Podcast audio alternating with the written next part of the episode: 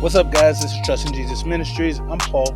This is Pauline Theology's Daily Devo, and we are going over Genesis chapter 1, 24 through 25. We're going to do the first part of the six day land creatures. So, the second part is humans, and so I want to deal a little bit more exclusively with that because there's so much involved in that, man. So much involved in that. So, this one will probably be just a little bit shorter, and then we'll jump into the next one. But anyway, if you haven't checked out 1, 24 through 25. Go ahead and stop the tape, read it, see what it's about, come back, and then we'll discuss the four questions. If you already read it, man, hey, let's jump into it, right? Let's jump into it. So, what is 124 through 25 saying? It is saying, uh, God said, let the earth, uh, uh, sorry, okay, and God said, uh, let the earth bring forth uh, living flesh, or uh, I guess really, I'm sorry, it says, let the earth bring forth um, beasts after its kind, cattle, and uh, and uh, uh, creeping animals or creeping life of the earth after its kind. And it was so. And God made the beasts of the earth after its kind, the cattle after its kind, and all of the creeping things of the earth after its kind. And God saw that it was good. So, what do we got here, man? What's the author trying to say? Well, we see next that the animal life has come up. And remember, we talked about a little bit earlier about how they parallel day one with day uh, four, day two with day five. And so now we got day three with day six. Uh, the first day was the lights, and then it talks about the formation of the, the sun and the moon, the greater light and the lesser light. Second one was he made the skies, and then he made the um, waters.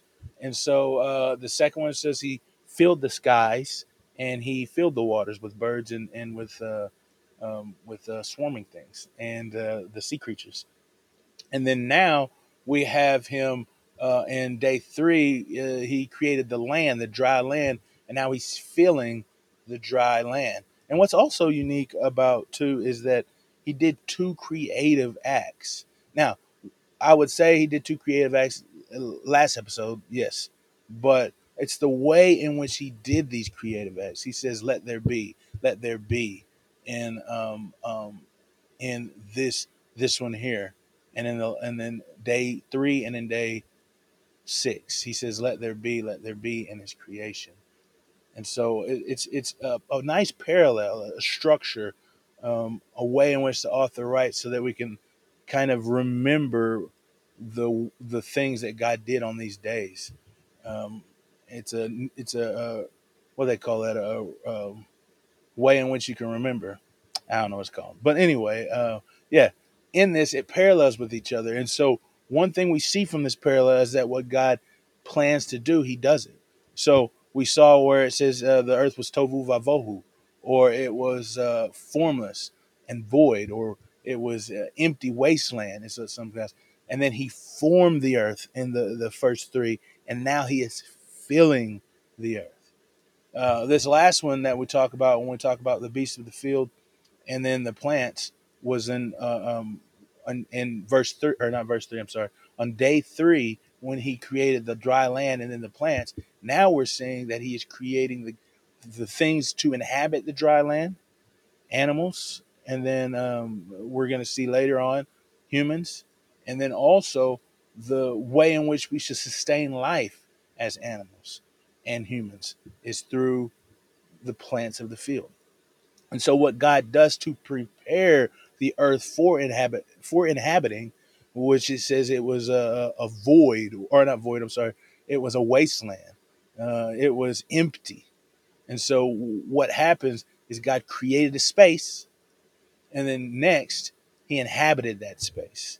And that's what we're getting from the image of what the writer is trying to convey, which is beautiful, man. It's, it's beautiful. It's, it's, it's amazing how God, through His Spirit, has such creativity. I, I don't know why I would think it was not, you know, because He created the world, and you can look at the amazing animals, the beautiful sunsets, the uh, the, the, the the the wonderful leaves changing, and you can recognize that. But not only that, but He does it in a language as well. How He forms and puts together these causes human beings to do these things too, uh, because these things were not um, um, taking away from the thoughts the uh, abilities and the creativities of man, but it was just God moving through them.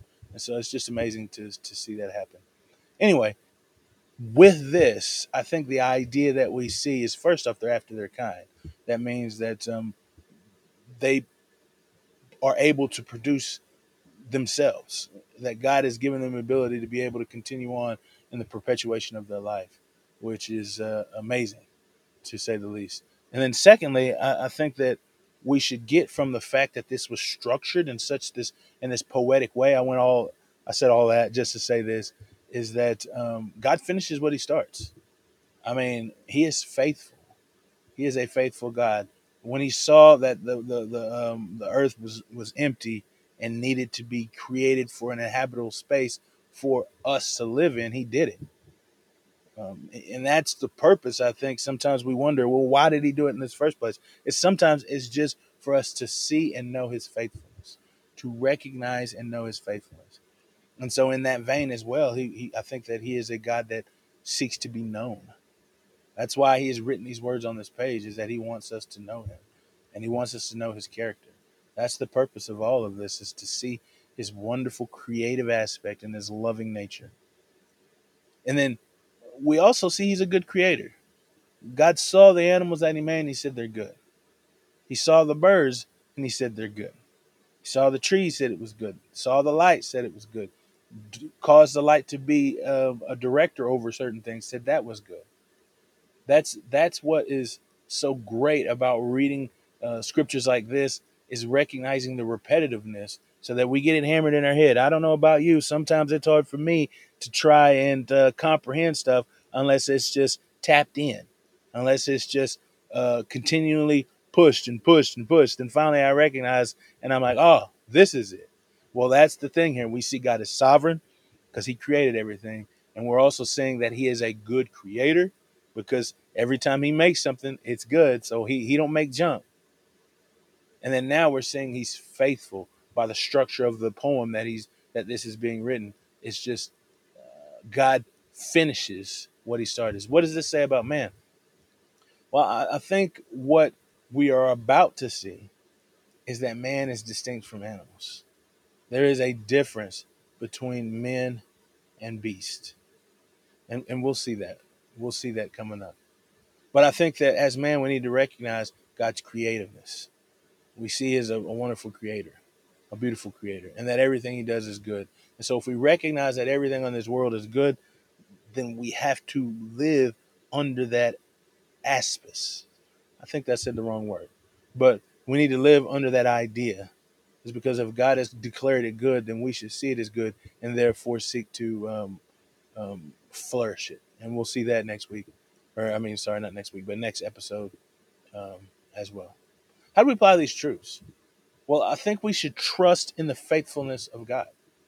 Like if, if he said he's going to do something, he will do it. He will accomplish his task. His word will not go void. He is not a man that he would lie. And so, not only in that aspect of creation does he display this, but Paul says it a good way in Philippians. I think it's in Philippians. It says, The work he began in you, he will bring it to completion. So that salvation, which he started in you, sometimes I feel like we slipping back. We're like, man, I'm backsliding. But God will work in us to make us look like Christ. He will work in us to sanctify us and make us holy. He will work in us for us to look like the picture of Christ to the world so they can come to know him. And so in that, man, I think that that we should remember that just as in creation, he has finished what he started, well, in new creation, he will finish what he has started.